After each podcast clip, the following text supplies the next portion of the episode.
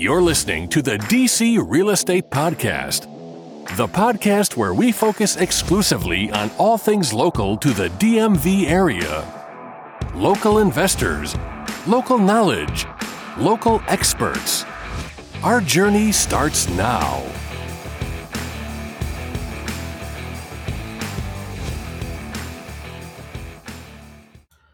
Hey, welcome back to this week's episode of the DC Real Estate Podcast.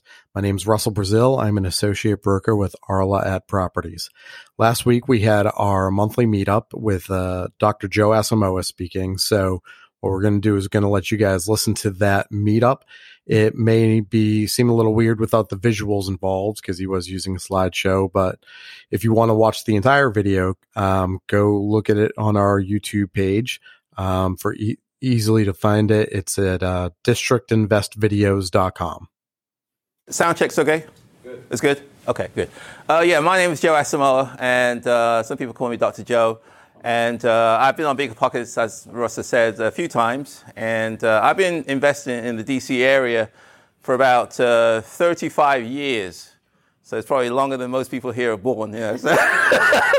So I've been through four real estate cycles, okay? And this probably going to the fifth one now. And so I have a pretty good idea how all this plays out.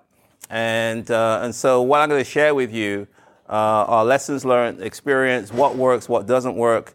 And what I'm going to talk about is what I do. Okay, what I do today. Okay, I'm in the field, I'm buying stuff. And I'm trying to encourage more people to do what I do because it works and it passed the test of time, okay? Fads come and go, but this works. And I'll explain to you why I feel that way. If you disagree with me, hey, just ask me some tough questions and it's all good. But I stand behind what I'm going to say. And I think as I go through it, you'll probably, hopefully, understand where I'm coming from and so on. We good? Okay, so we're going to talk about, some of the strategies, that really work in the test of time through uncertain times. We're kind of going through uncertain times now. We don't know where the market's going. It could be going up, down, whatever. But what I do really doesn't matter. So that's what we're going to talk about today. So hopefully this will work. There you go. Okay, a bit about me. Who am I? As you can see me, this is my younger self over there. Right, exactly. I was born in Ghana, and we moved to England when I was 5 years old. And I stayed in England until October the 17th, 1985, at 7:30 on TWA Flight 732. And that is me at the airport, getting ready to come to America. Okay, that's my younger self. And on the below is one of my tenants at one of my properties, and obviously I'm there. And so I came to the U.S., and I was working a regular job, no big deal. I was transferred my job from London to here. And the strange thing happened was that I went back to England for a vacation after 6 weeks, and I came back, and my boss, who I was working for at that time, was fired, okay, just like that. And which was unbelievable because that never happens in Europe.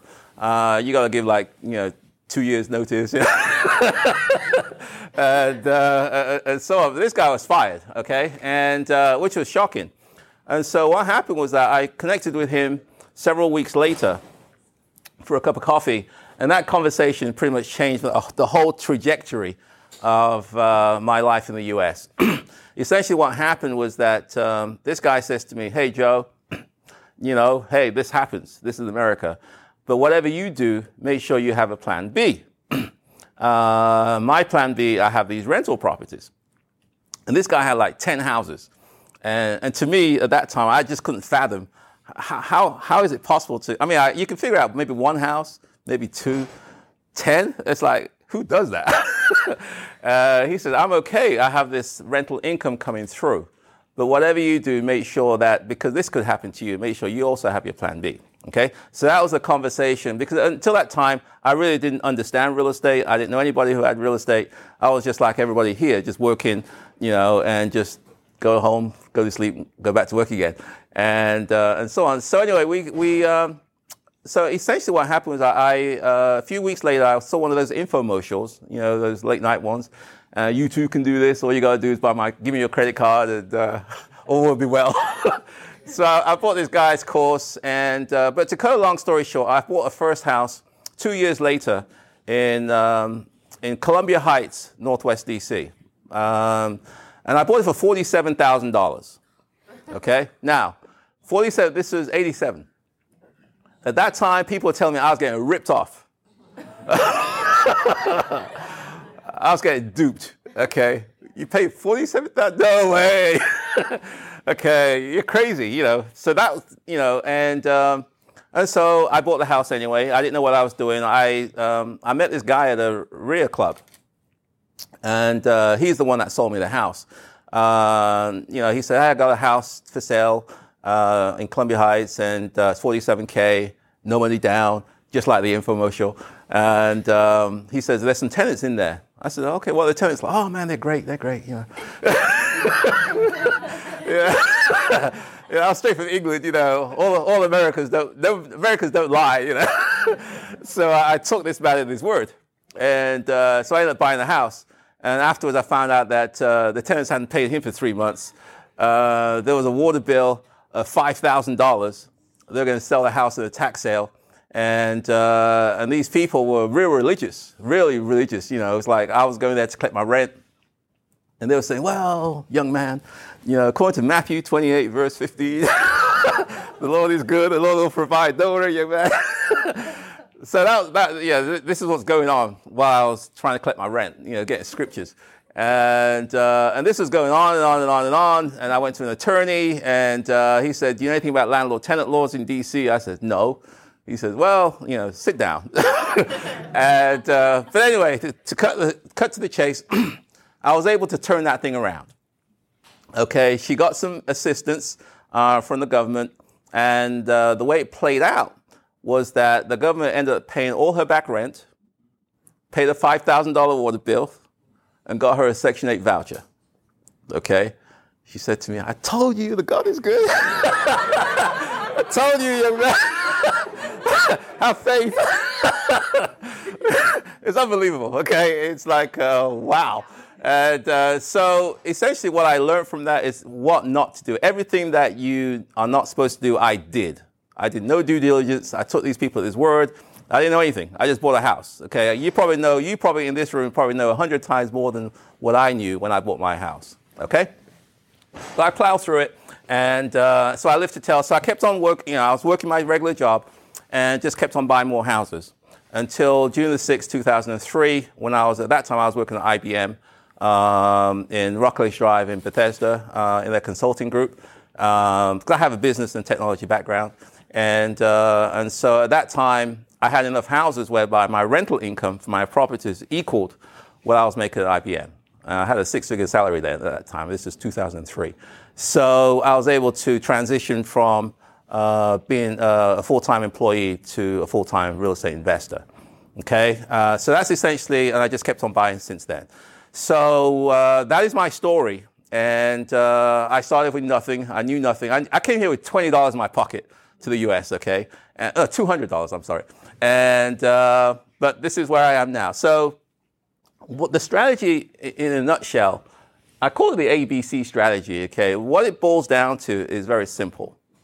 I buy C properties in B neighborhoods and rent to A tenants. Everybody got that? I buy C properties in B neighborhoods and rent to A tenants. What that means is that I look at the neighborhood first. You know, okay? I look for B neighborhoods, good neighborhoods, not the top of the line, not the worst, but just good neighborhoods. Okay? C properties, which means that there's something wrong with the house. It needs work. Okay? So you can buy these B neighborhood properties at C prices, because there's something wrong with the house. It needs renovations. Everybody got me so far? And therefore, I rent to A tenants, okay? A tenants are the creme de la creme. And I do Section 8s, okay? And I know there's a lot of baggage associated with Section 8, but once you figure it out, which I'll talk about today, it's the greatest thing since sliced bread. Okay? I love being a Section 8 landlord. How about that? So, I'm not crazy.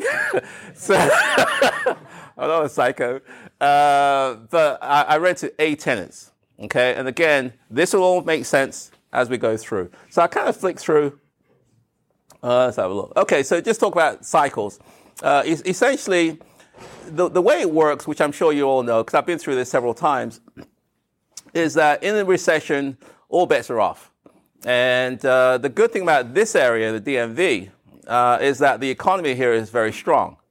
And, you know, it's not so much that. I've done a lot of travel. There's probably a lot of people here travel around the world. And there's something very similar about capitals around the world, okay?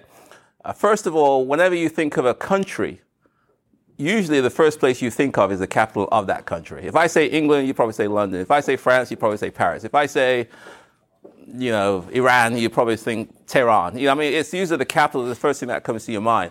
The reason being is that that's where the money is. That's where the seat of government is. It's a population magnet. That's where the jobs are. And therefore, most capital cities around the world tend to be a lot more resilient, the economy-wise, okay?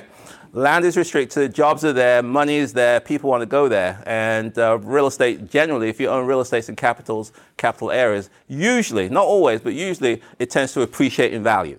It goes through cycles, yes, but generally the projection is always positive, okay? There's only one capital and we're in it, and so forth. So we're kind of in a very unique place. And that's the reason why I like to buy here, okay? I can't say that for Tuscaloosa, Alabama. I can't say that for, you know, whatever, wherever. You know, I can't say for those places, but I can say that for the DC area, okay? Because of those dynamics I just talked about.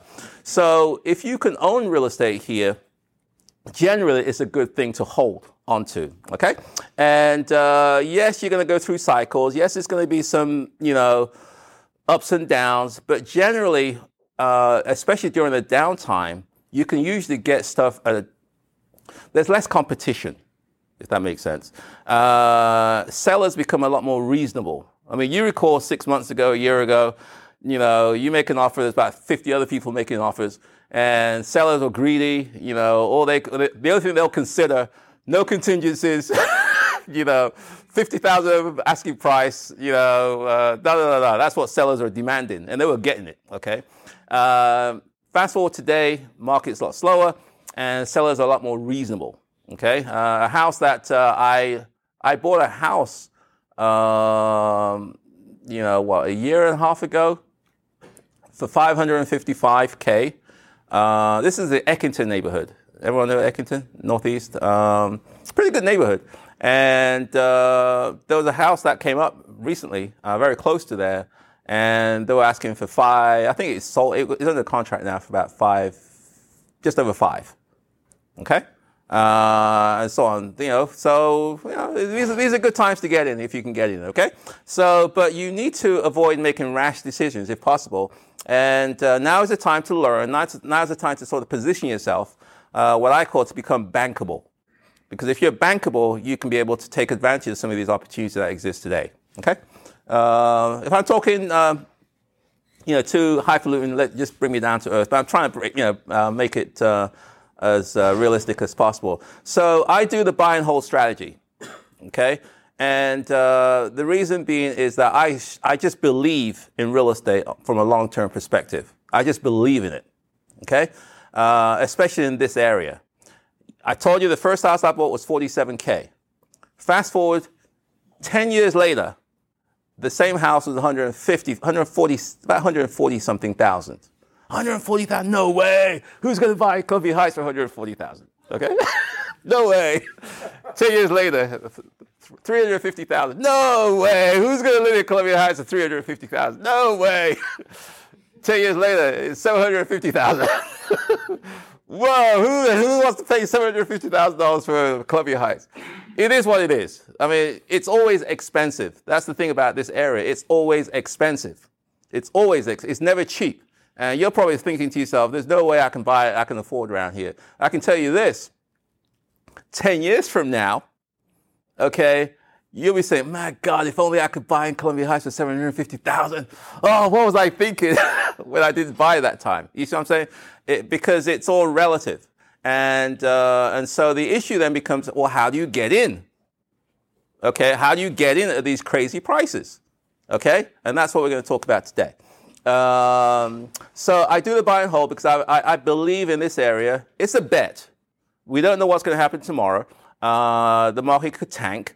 But historically, there is, I think according to the Federal Reserve data, there has never been a 7-year stretch where prices haven't gone up in the DC area. Never. Okay? So it's just because of the economy that we have here, a very unique place. Okay. So the thing becomes, the bottom line really is that during a downturn, winging it, I just call it winging it, sort of, well, like what I did when I first started. I didn't know what I was doing. I just sort of, just did it. It doesn't always work. Okay. If you don't know what you're doing, you can get burnt pretty bad. Okay.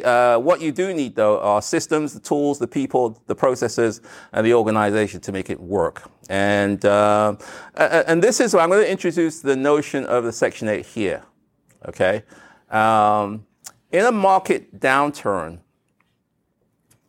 I think when I was on BiggerPockets, I told you that story of I had a tenant, Section 8, who came to one of my houses where I lived, and she said, "I'm not renting your house because it doesn't have a jacuzzi." Do you remember that story? Okay. And anyone know what I'm talking about? Okay. Let me tell you what I'm talking about. This was in the mid-'90s. I don't know if you were around in the mid-'90s in the D.C. area. This is when the Marion Barry got busted. The control board took over DC government. I don't know if people remember that time. DC was like down. It was going, I mean, it's like, who the hell want to live here? And so on. We had a house up in, just off 13th Street Northwest. That's where I lived. And I came home one day. My next door neighbor was shot dead right in front of our house. And my wife said, "We got to get the hell out of this place." This is Columbia Heights, okay? But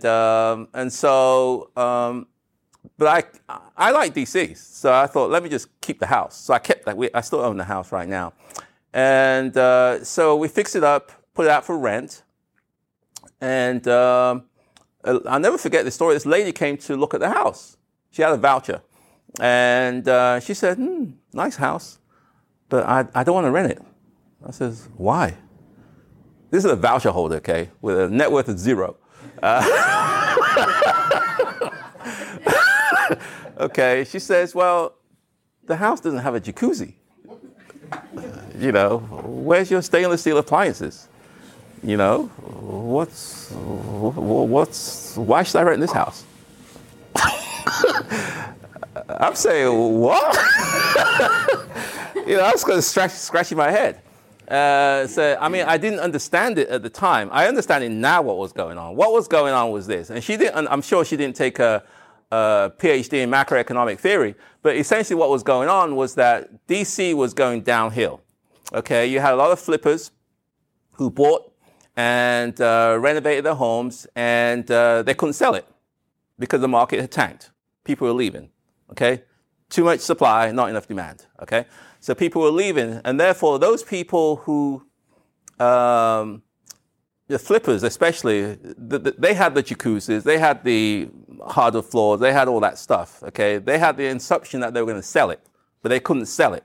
So if you can't sell and they pay too much, you only got two options. You can either reduce your price or you can rent it, okay? Or you can lose it, okay?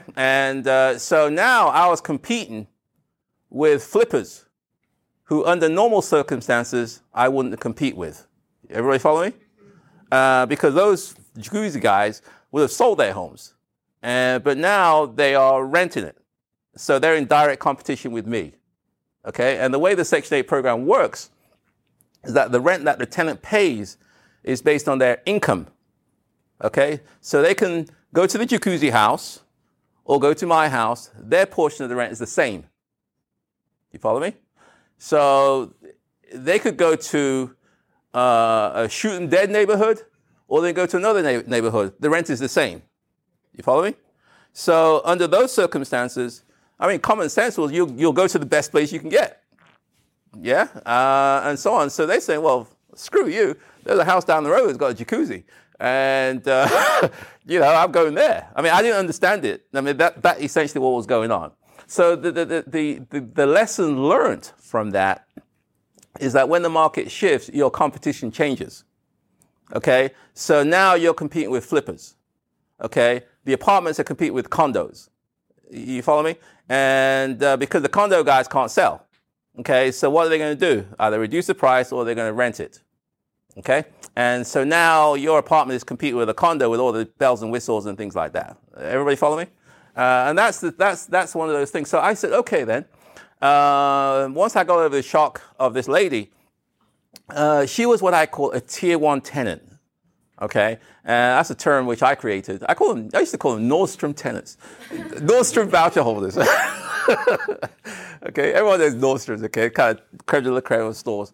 So I realized that not all voucher holders are the same. Okay. I mean, the stereotype is, you know, they're going to trash your house. You know, gangsters are going to be roaming around. They're going to destroy your place, and you know, you got to collect your rent with a bulletproof vest, and you know, you get shot at. Where you, I mean, that's just, you know, kill or be killed. You know, I mean, that's the kind of stereotype, okay? But I realized they're not all the same. It's like anything. I mean, I have a business background, so you have to segment the market. And I realized that there's this group of voucher holders, which I call tier 1, the Nordstroms, who are completely different. They're just like you and I. They want the same thing that you and I want. You know, they don't want to be shot at no more than you want to be shot at. They want their kids to be in a nice area, just like you do. You know, you got standards, like they got standards, and they're not going to live anywhere. You're not going to live anywhere. I mean, they're just no different. The only difference is they don't have any money. Okay, and but the goals, aspirations for them, for themselves, for their families are no different than you and I. Okay, and if you understand that, then you can create a whole business model around it, which is what I did. Okay, I said, okay, then I'm going to focus on these people, these tier 1 Nordstrom tenants, about Section 8 holders, because I took the time to understand them, who they are, what they want, where they want to live, where they don't want to live, who they want to rent from, who they do want to rent from. I took the time to understand that, okay? And I said, okay, I'm going to start buying houses, fixing them up in such a way I can appeal to these people. Because if you can appeal to these folks, 4 things happen. 1, they take care of your property.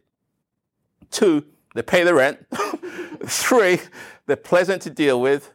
4, they stay a long time. And that 4th one is the absolute key, okay? Because if anyone here is a landlord, you get it. Turnover is the killer. It's a silent killer. Okay, it wipes out all your cash flow, all the profits that you make gets wiped out whenever you get a turnover. Okay, so if you don't believe me, a typical turnover is going to cost you at least. What I mean by turnover is that you got to paint the place again, you got to clean it up again, you got to advertise again. There's no money coming in, and you still got a mortgage to pay, and so on. It's a silent killer. Okay, if you can't manage to that, you make zero money. No money. I don't care what the fancy spreadsheets say, and all those, you know, all that other stuff that you read about. If you can't control turnover, you make no money. Okay? And so I had to figure a way to reduce turnover. Okay? And that's where this whole strategy comes in together. Okay? Understand it's a business concept. You understand who your customer is, what they're looking for, and you provide a product that meets the needs of the customer. Okay? It's business 101. And essentially, that's what I try to do here. So, am I good so far? Okay. So this voucher holder, and let me give you a story. This lady here, you see this one? This is Create Change. Okay, she's one of my tenants. This is a house up in Water Street Northwest. Okay, I don't know if you know Water Street. It's near the Petworth Metro Station, Columbia Heights Metro Station. You know, Georgia Avenue in New Hampshire. It's around there. So I got a house up there. She said to me, I went to, just every so often I check in with my tenants. And she said to me, Mr. Joseph, they don't call me Dr. Joe, I think it's Mr. Joseph. Mr. Joseph, let me tell you something. She's been renting me for about 7 years. Okay? By living here, 2 of my kids have got full right to go to college. voucher holder. Okay? They got better schools, better neighbors, better surroundings, and their outlook is completely different. Okay, just by living there. Okay? I mean, this is some serious stuff here, and so on. So my longest tenant is 26 years. 26 years. I have. I spoke to one of my tenants this week. She's been with me for 18 years. I have 12, 15, 8, 10-year tenants. This stuff works. People don't stay 15, 20 years paying rents of $4,000, $5,000, $6,000. Okay? They don't do that with market renters. If you're a market renter, if you're paying $4,000, $5,000 for rent, how long are you going to stay there? You can say, this is crazy. Let's go buy our own house. Okay? You're not going to find that here because they can't buy the house. Okay? It's not going to happen. And therefore, their perspective is different. They just want a place where their family can be safe. They can be a part of the community. They want a good landlord and so forth. Okay? It's a different perspective altogether. And that's how you... Her rent of that house in Water Street is... I think it's like $550. Okay? The total rent is just under $6,000. Okay? $6,000. Okay? Okay? And her portion is just over $500. Okay? So, let me ask you this question then. If you lived in a $800, $900,000 neighborhood, okay, and you were paying $500 to live there, how long will you stay? Okay? Is this making sense? Absolutely. Okay. Turnover is your killer. You just told me you're going to stay there forever. Okay, so how much turnover am I going to get? None. Her kids have got full right to go to college. Do you think she wants to leave? Okay. Do you think she's going to trash my house and get evicted? Do you think that she's eternally grateful for the opportunity that she's been given? You get this now? Okay. This is the concept which I'm trying to convey here. Is that, you know, once you get through the baggage of Section 8, there's a business opportunity once you understand it. You know, we're business people, okay? We're investors. We are buying houses. We're buying houses. If you're buying in this area, is to hopefully, take advantage of the appreciation, the tax benefits, the cash flow, the leverage. That's what we're trying to strive for, and you can do that with here. Okay? I'm going to kind of run through. Okay, so that's the Section 8. But, as I said, I think I talked about this, you know, at the end of the day, it really doesn't matter, you know, you get these, like, you know, bigger pockets, you hear about, well, go to the spreadsheet, you know, the calculators, you know, what does the calculator say? You know, and you do your numbers based on what the calculator says, okay? Well, let me tell you something, okay? At the end of the day, it doesn't matter what the calculator said. It really doesn't matter. If you can't find good tenants that take care of your property, pay the rent, and take care of your house, and stay a long time, if you can't figure that part out, it's irrelevant what the calculator says, okay? Because that turnover thing, every turnover is going to cost you minimum 2 months, you know, because people have to give 30-day notice. You got to paint the house. You got to clean the house. You got to, your time. You got to go show the person. I mean, all that stuff adds up to at least 2 months. So if your rent is $4,000, every turnover is going to be at least $8,000. Okay. So if you're making $400 a month and people get caught up on, well, can I increase the rent by $20 or $50? It doesn't matter, because if you have a turnover, that's $8,000. Okay, and people get short. Stepping over pennies to get stepping over dollars to get the pennies. Is that the saying? People focus on the wrong stuff.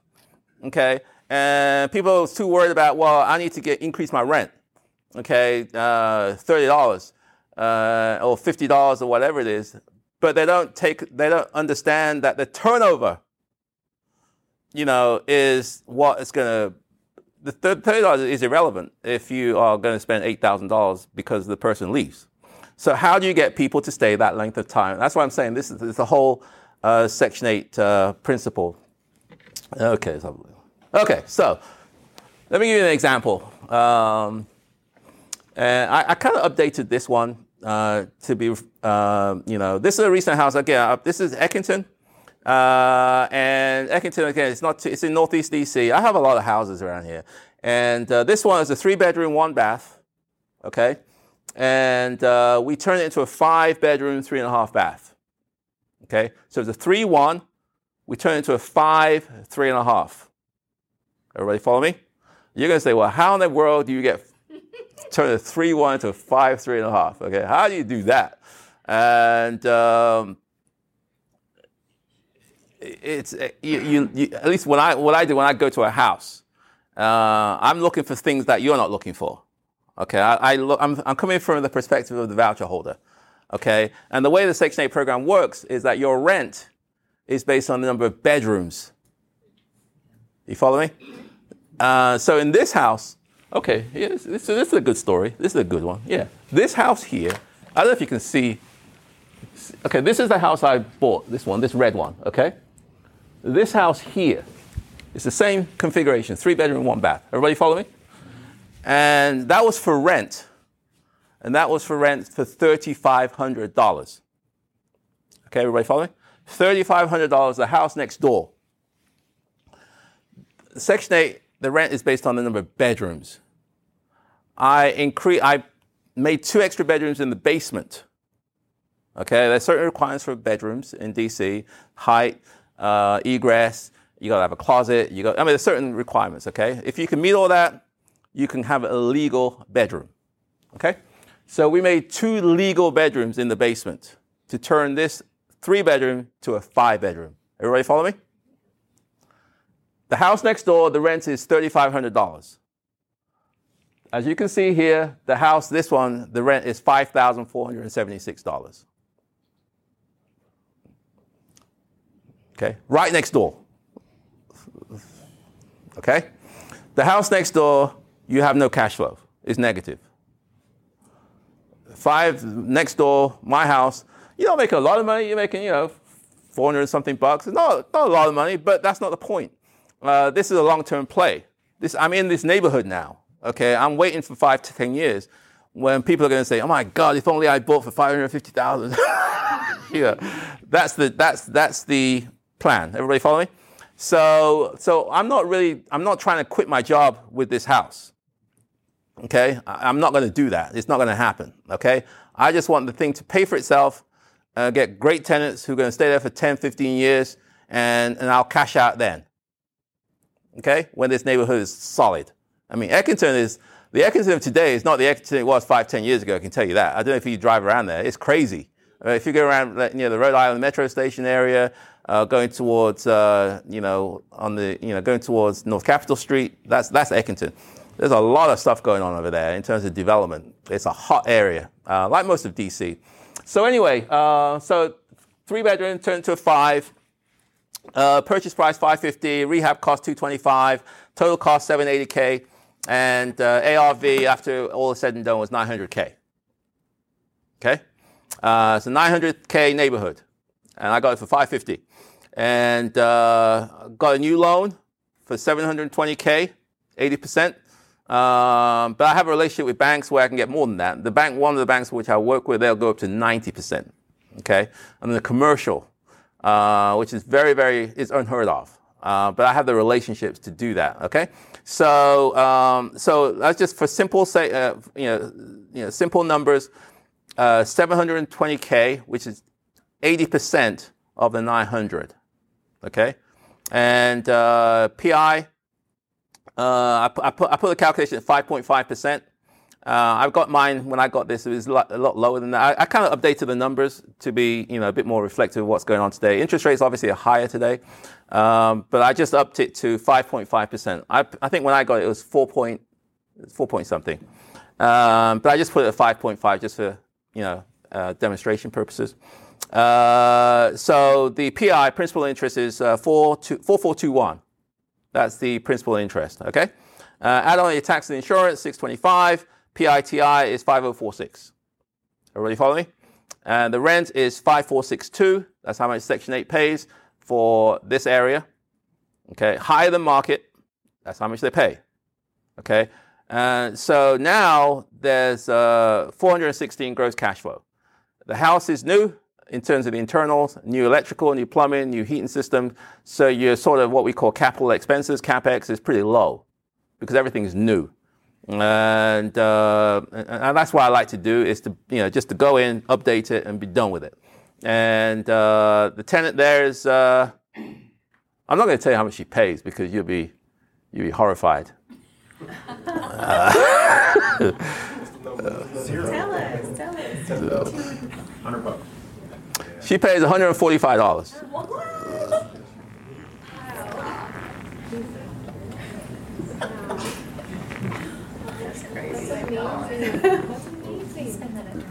Okay. Now, $900,000 neighborhood, 5-bedroom house, stainless steel appliances, hardwood floors, master suite. $145. How long are you going to be there for? No jacuzzi, man. No jacuzzi. I'm sorry. No. No, I didn't for the jacuzzi. No. I'm sorry. The rehab took about 4 months, 3.5 to 4 months to do this, and I'm sorry. Yeah. The tenants that you have, mm-hmm. in your experience, is this their first time experiencing this kind of, living versus, are there people that this is their second go around in this kind of experience, or okay. Most of them, this is the first time that they're getting a landlord like you and sure. An opportunity like this? Sure. Okay. This is the crux of. It's a good question. This is the crux of this business model. Okay. Most Section 8 landlords have got crappy houses in crappy neighborhoods, and they're crappy landlords. Okay?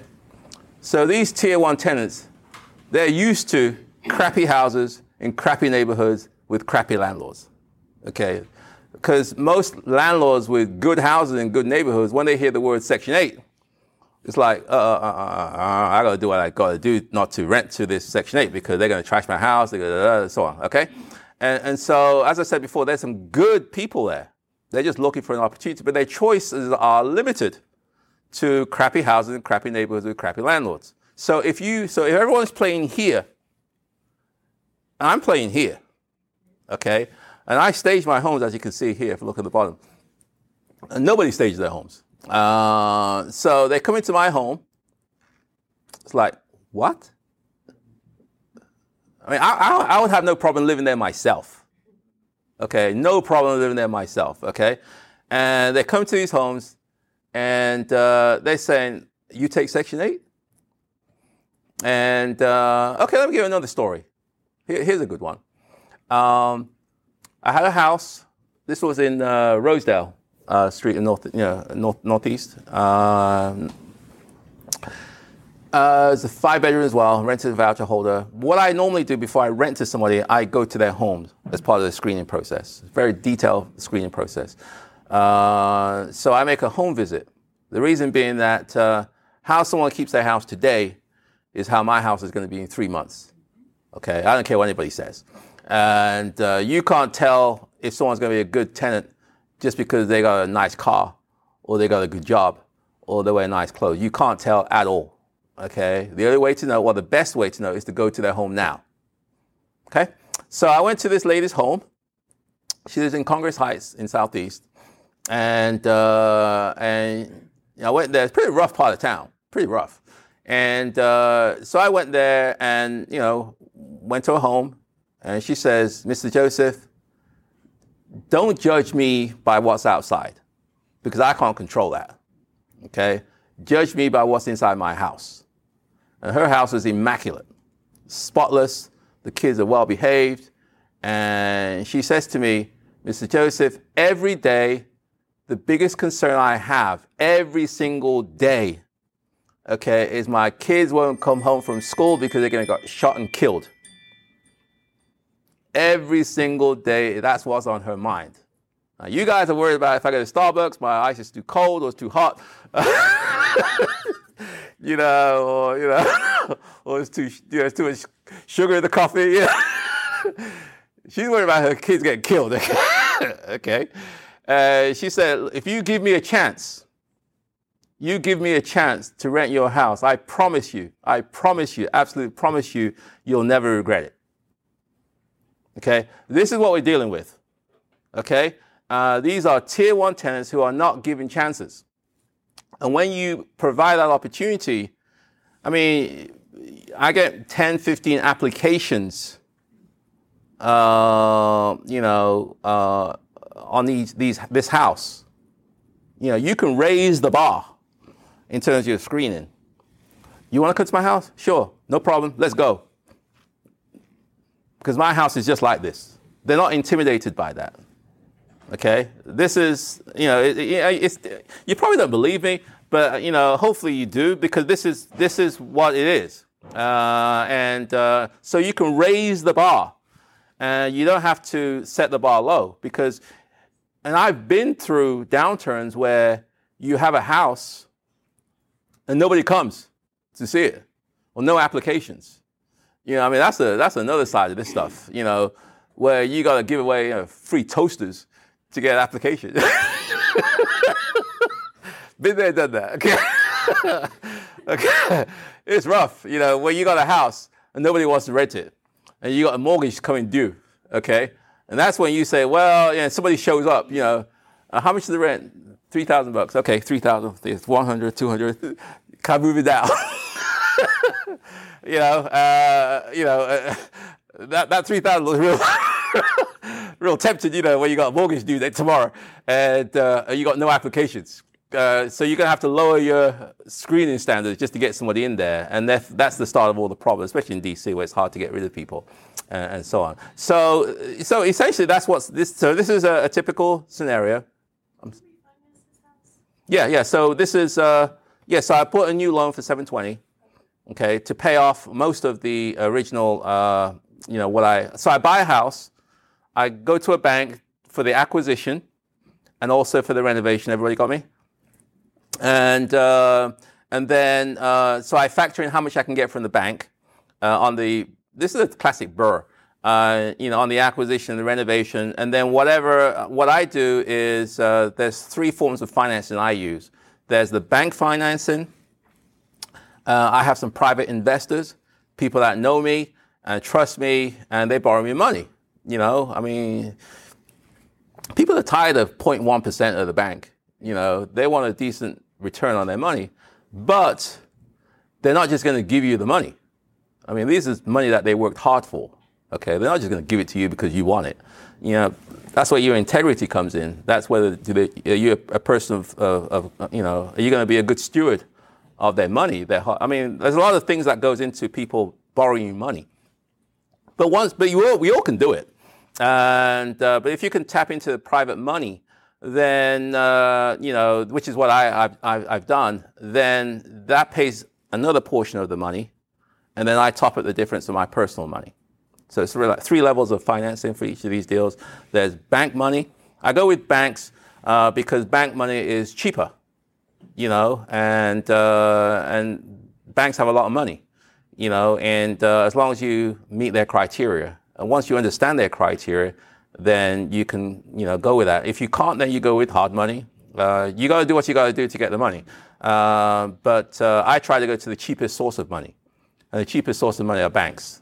But there's nothing wrong with hard money and so forth. You have to go where you know, if you can't qualify for bank financing, but can we just get for hard money, then so be it. Could be, but you got to start, and so on. I'm sorry, is there a question?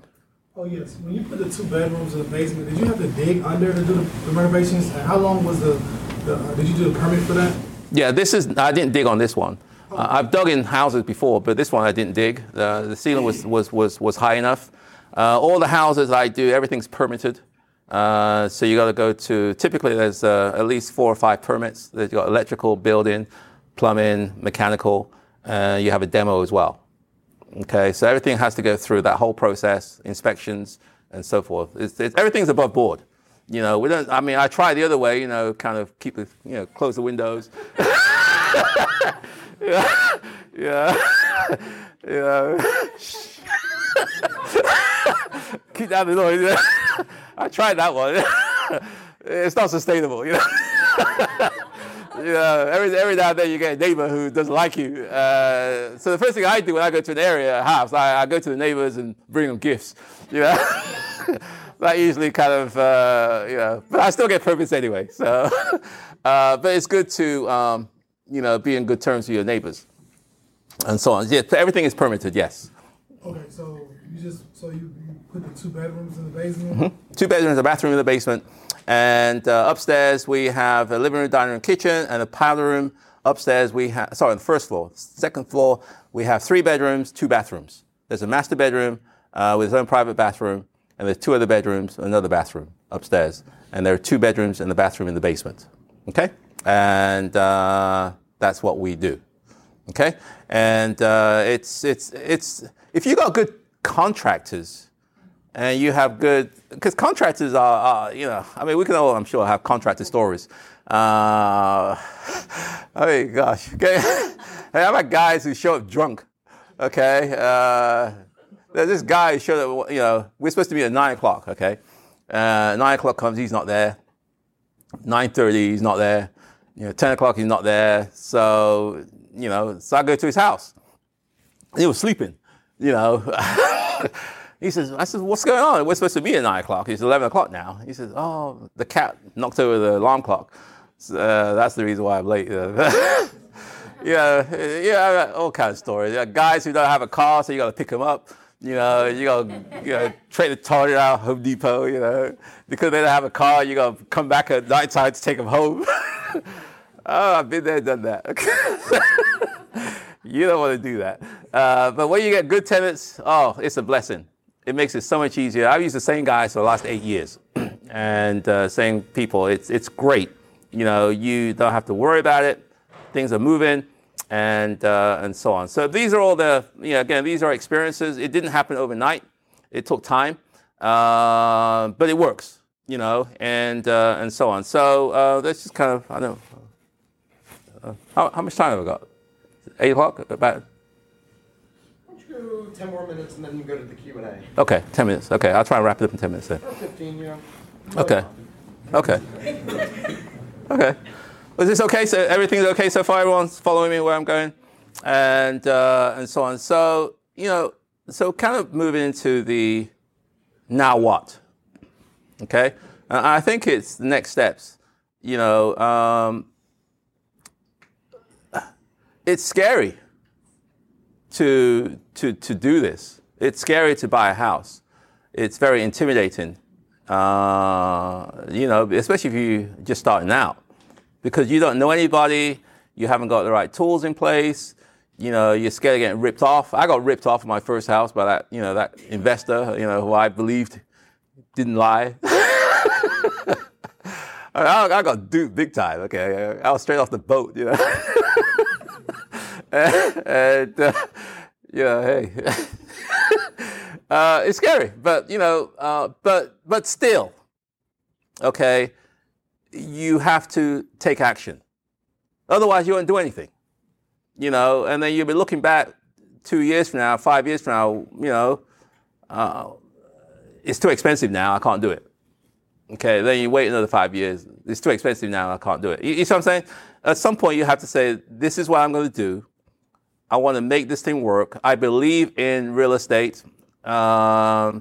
You know, and I believe that real estate is a vehicle that can build wealth.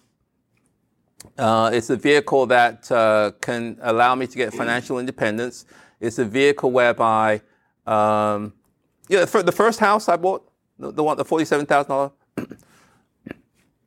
at that time, after all is said and done, my cash flow was $50.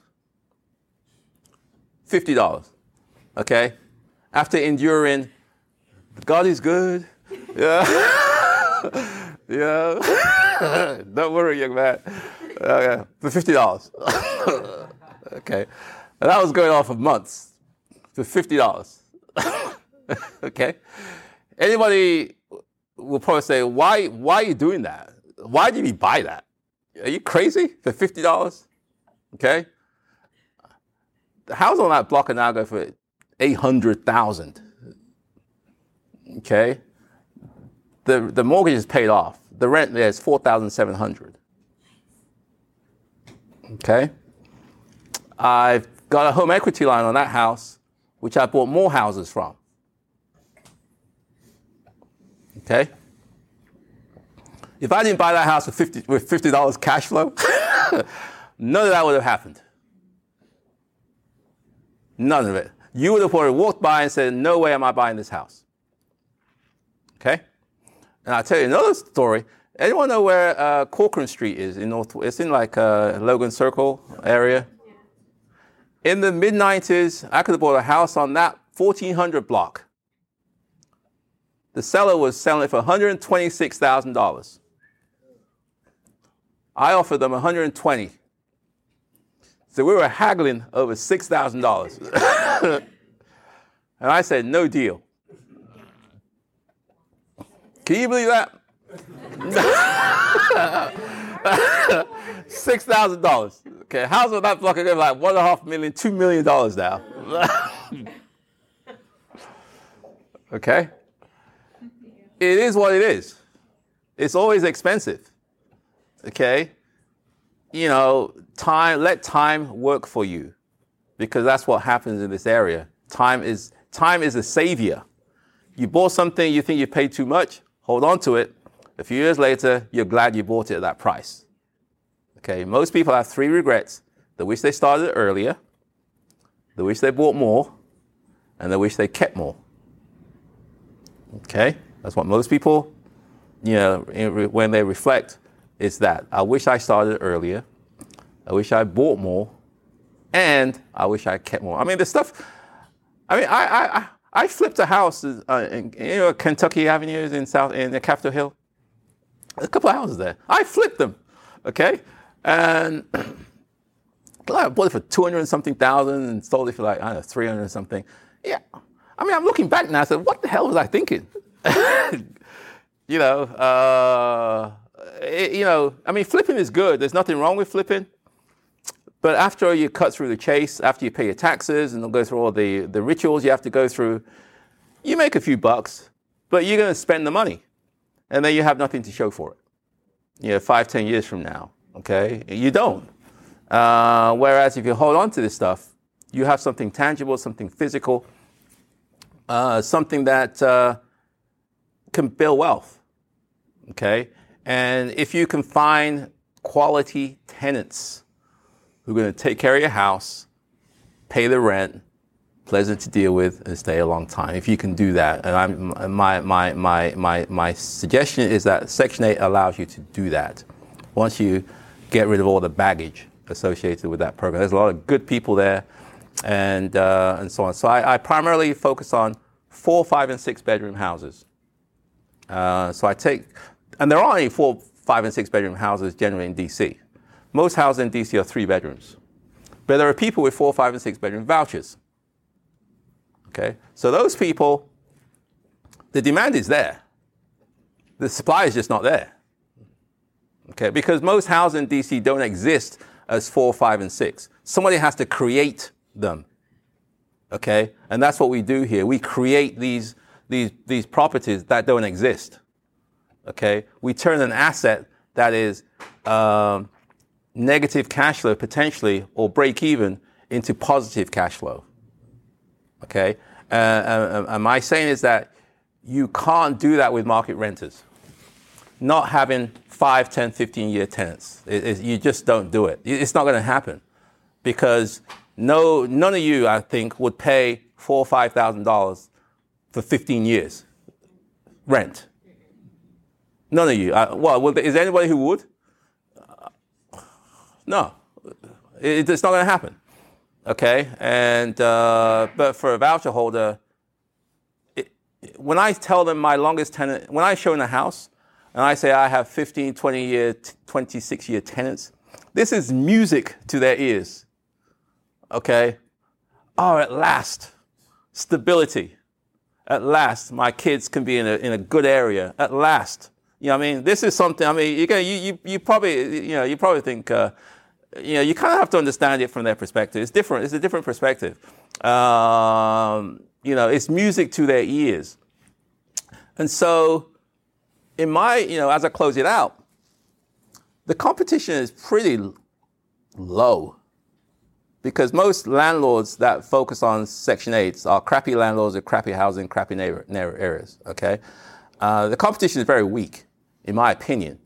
And if you kind of do what I've shared with you today, you can do, it's not easy. I'm not saying it's easy. I mean, I didn't figure this out today. Every Mother's Day, I give all my tenants Mother's Day gifts. Every Christmas, I send them Christmas presents. If the kids get A's at school, we give them $50. We got a timeshare in Massanutten, a couple of hours from here. All my tenants get free vacations. Okay? Does your landlord do that? Okay? It's very simple. My goal is to be the best landlord they've ever had. Okay, all the stuff I've just described cost me $200, okay, after you cut through the chase. But the goodwill which it generates, you don't stand a chance taking my tenants from me.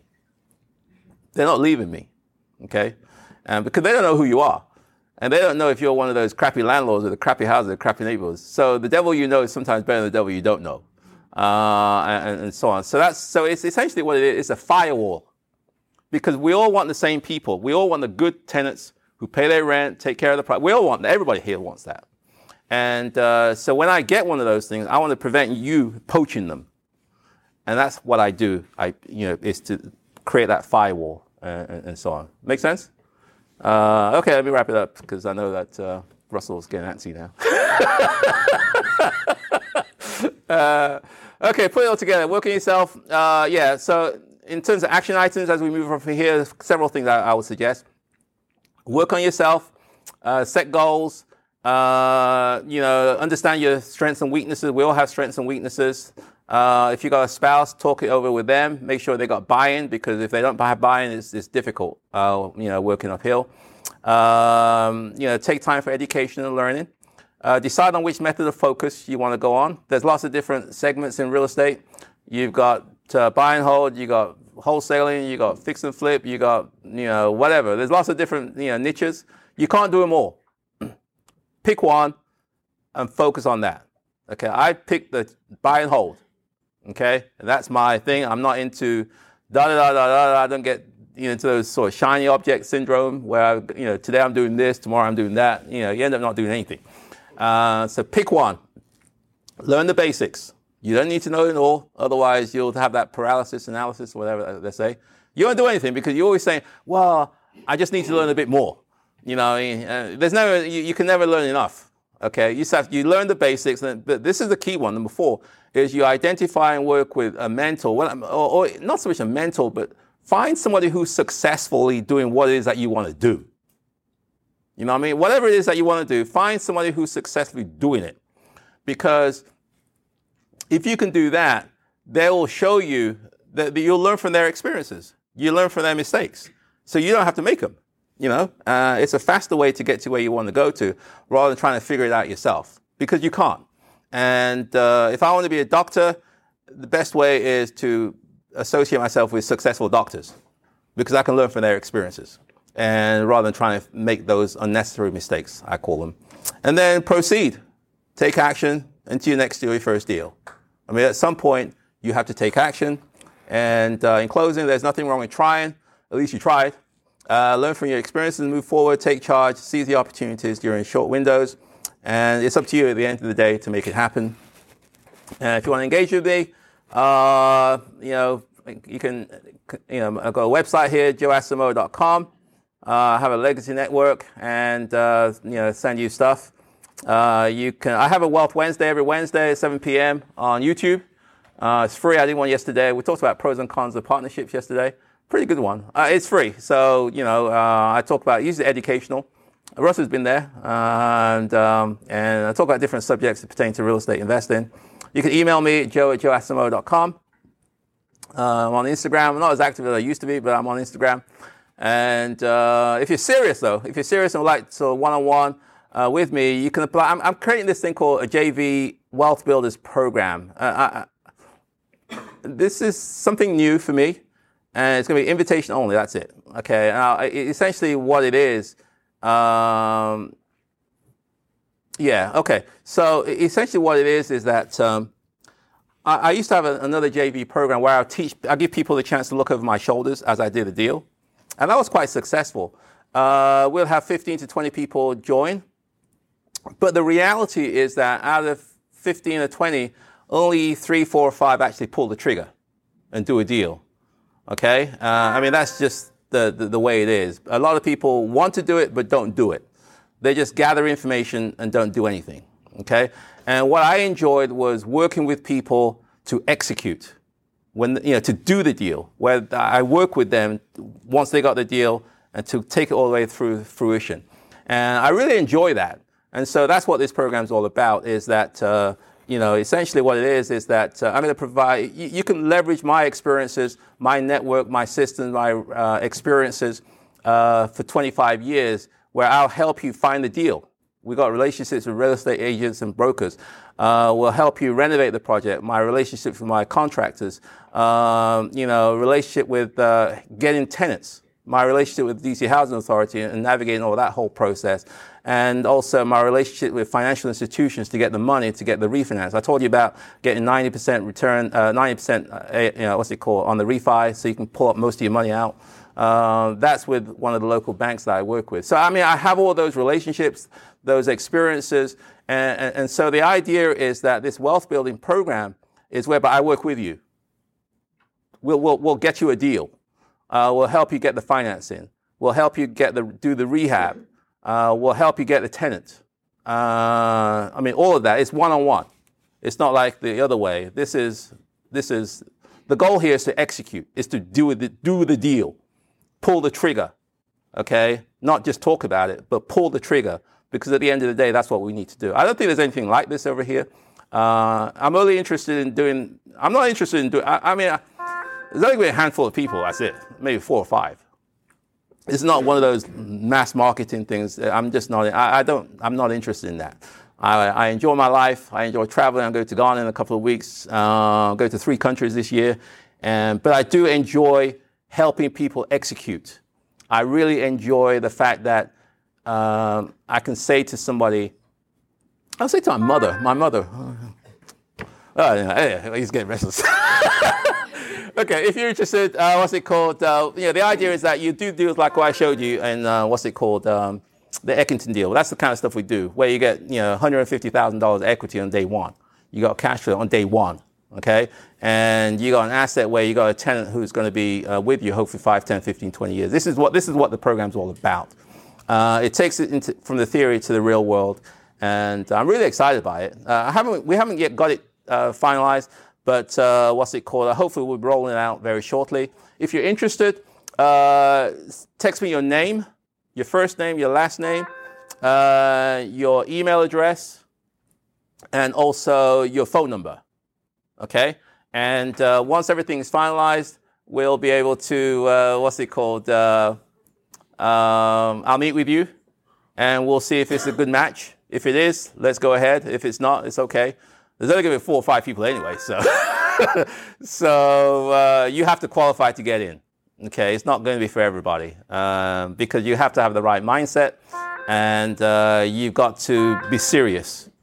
This is not for joking around, okay? And, oh, wow, my. Okay, that's it. So that's it, done.